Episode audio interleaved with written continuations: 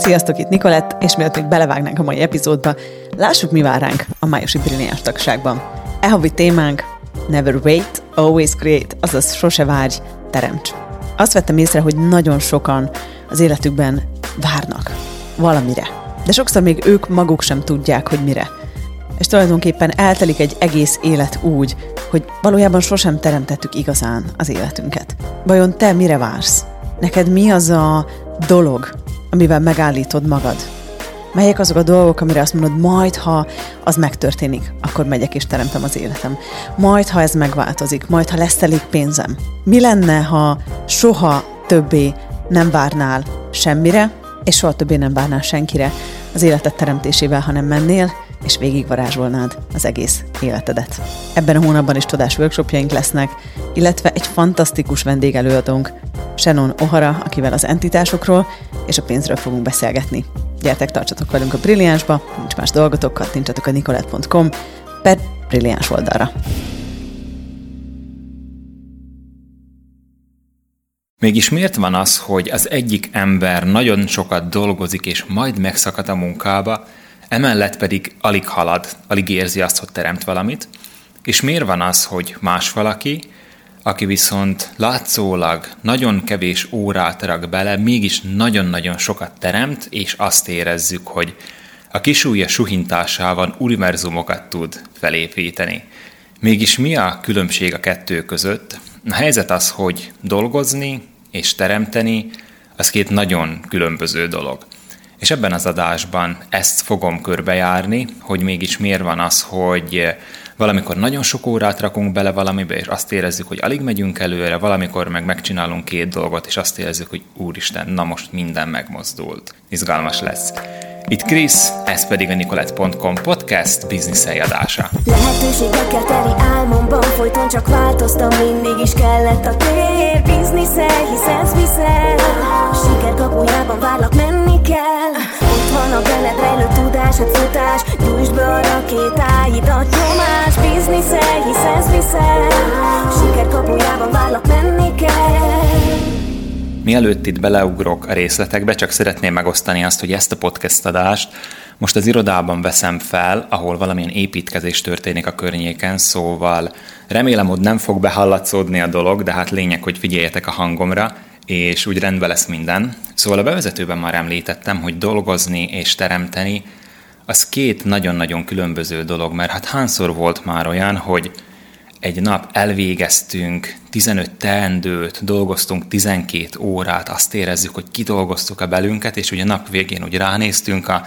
eredményre, és maximum azt láttuk, hogy ki lettek pipálva a dolgok, de úgy nem nagyon mozdultak meg a dolgok valójában, szóval nem éreztük azt, hogy mondjuk olyan igazán nagy dolgokat teremtettünk volna. Valamikor meg az van, hogy van két óránk, mert mondjuk éppen úgy jött ki a napunk, és akkor tudunk leülni dolgozni, és megcsinálunk három feladatot, és olyan élményünk van, hogy világokat mozdítottunk meg. És valószínűleg van erről mindenkinek élménye, hogy milyen az, amikor rengeteget dolgozunk, és alig haladunk, és milyen az, amikor megcsinálunk egy-két feladatot, és ott vannak az eredmények. És ami egy izgalmas dolog, hogy nekem be van állítva ebbe a tudós alkalmazásomba, amit szerencsére már egyre ritkábban használok, mégpedig amiatt, mert úgy vagyok vele inkább, hogy egyrészt kérdésben vagyok, hogy mi az, ami előre visz, mert mindjárt mesélek erről is, másrészt pedig úgy vagyok vele, hogy a lehető leggyorsabban igyekszem megcsinálni a dolgokat, szóval még korábban az volt, hogy jó, felírom, és akkor majd megcsinálom, most már inkább rögtön megcsinálom, mert ez a leggyorsabb út. Szóval ebbe a kis alkalmazásban napi szinten felszokott jönni nekem az a kérdés, hogy most dolgozok, vagy teremtek. És ez pedig arra szokott emlékeztetni, hogyha mondjuk reggel odaülök a géphez, akkor mi az, amivel elkezdem a feladataimat, mi az, amivel beleugrok a napba. Hát én jellemzően nem az e-mailezés az, amivel szeretek kezdeni, mert azt szoktam észrevenni, hogy nagyon sokszor így elveszek benne, és akkor mindenkinek teljesítem minden kérését, és a saját dolgaimmal alig haladok. Persze valamikor azt teremt a többet, hogy másoknak visszajelzek, és ők is tudnak haladni, de inkább reggelente szoktam használni azt a kérdést, és azt a jó kis eszközt, hogy hová irányítsam ma a figyelmemet.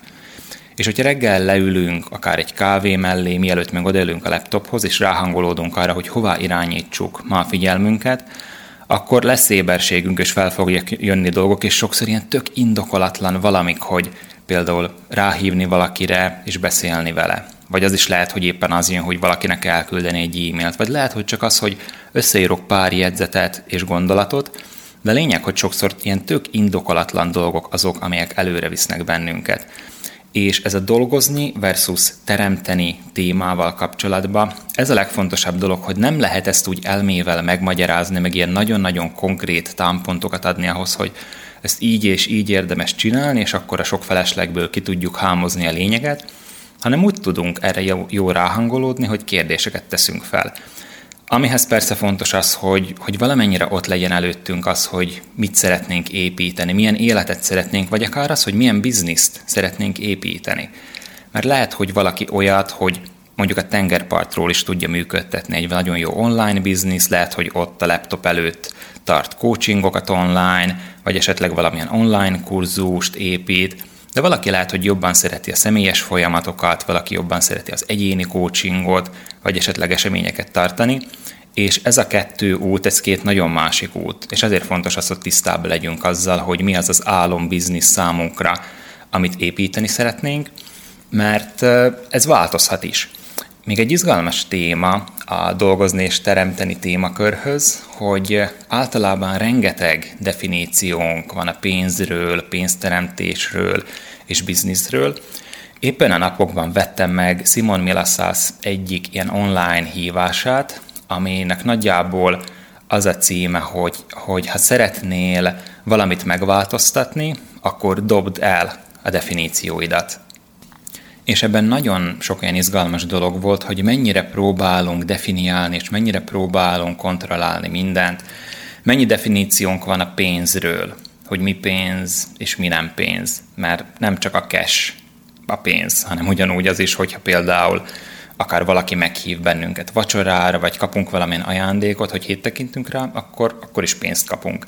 De mennyi olyan definíciónk van a pénzteremtésről és a bizniszről, amelyek visszatartottak bennünket, és a legizgalmasabb, hogy sokszor ezek nem is emieink. Lehet, hogy átvettük valamelyik szülőtől, vagy valamelyik ismerőstől, hogy úristen, milyen nehéz vállalkozni, aztán lehet, hogy nekünk ez annyira nem is igaz. És ebben a hívásban, ahogy én is így hallgattam, nagyon-nagyon jó volt így ránézni nekem is a dolgaimra, hogy például mennyi definícióm van a bizniszről, és hogy mennyire bizonyos esetekben ragaszkodok ehhez, mert hát nagyon sok éve már járok mindenféle képzésekre, rengetegszer voltam külföldön is, Amerikába mentem mastermindokra, konferenciákra, és hát azért ott nagyon sok olyan dolgot fölvettem, hogy szerintem hogyan kell a bizniszt építeni, hogyan kell az online bizniszt építeni. És persze ezek bizonyos részei nekem igazak, szóval működnek.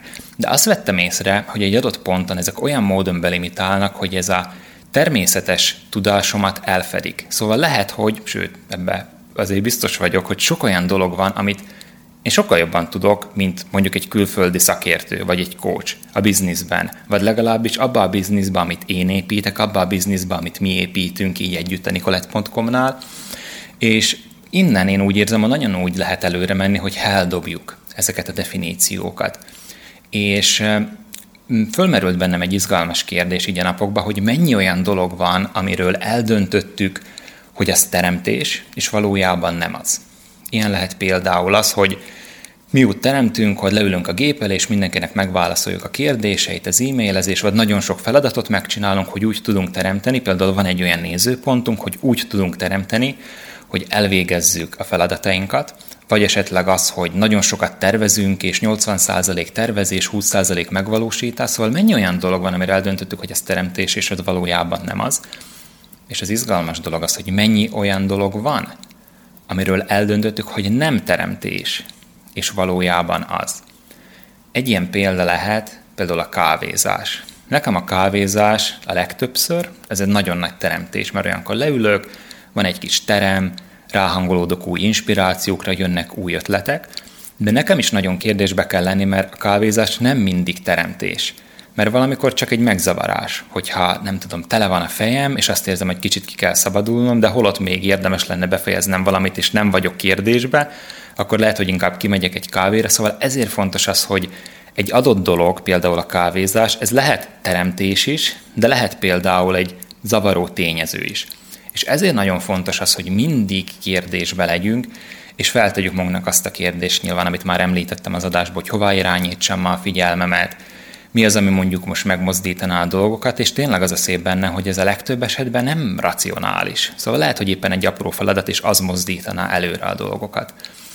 És a dolgozni, megteremteni témájához, ami még egy izgalmas dolog, a nézőpontok, és olyan módon, mint amit már említettem, hogy például nekem a bizniszsel kapcsolatos nézőpontjaimat, meg amit megtanultam, hajlandó lennék-e mindent elfelejteni és kidobni a kukába. Mert nekem most éppen egy ilyen folyamat van jelen az életemben, hogy ez a sok-sok dolog, amit megtanultam, úgy érzem, hogy már visszafog. És az a belső tudás, az a belső természetes bölcsesség, amivel sokkal többet tudnék teremteni, mint mások, vagy sokkal többet tudnék teremteni, mint én eddig, túl tudnám teremteni magamat, pont azok korlátoznak, hogy vannak nézőpontjaim a bizniszről, hogy hogyan tudjuk a meglévő bizniszt felskálázni, és hát úgy érzem, hogy egyre jobb vagyok ebbe, hogy így hajlandó vagyok ezektől olyan módon megszabadulni, hogy nem ragadok bele ezekbe a fix nézőpontokba, hanem tényleg kérdésbe vagyok, és, és megnézem azt, hogy innen hogyan tudunk tovább menni, hogyan tudunk növekedni, és akár 2024-ben triplázni egy jót. Ezen felül még a definíciókhoz kapcsolatosan az is egy izgalmas dolog, hogy, hogy definiáljuk azt is, hogy mi munka, és sokszor definiáljuk azt is, hogy mi nem munka. Például az, hogy munkának hívjuk sokszor azt, amit imádunk csinálni, ami valójában egy végtelen teremtés, de mégis munkává tudjuk tenni. Szóval van valamilyen feladat, amit nagyon-nagyon szeretünk csinálni, és elkezdjük munkának hívni, és akkor hirtelen már ez nem lesz buli. Lehet, hogy valaki úgy van ezzel, hogy például dolgozik egy vállalkozásnál, és akkor a szabad idejébe elkezd foglalkozni hobbiból valamivel, amit nagyon szeret, és akkor utána például szabadúszó lesz belőle, és az adott dolog, amit korábban szeretett csinálni, hirtelen munkává válik, mert hát abból keresi a pénzét, és hirtelen ilyen nehéz lesz. De lehet, hogy nem attól lett nehéz, hogy szabadúszóként csináljuk azt az adott dolgot, hanem azért, mert munkának kezdtük el hívni. És jelent egy olyan definíció, hogy ez munka. Na és azt is kezdjük el megfigyelni így a nap során, amikor azt mondjuk, hogy á, ez, ez nekem semmi.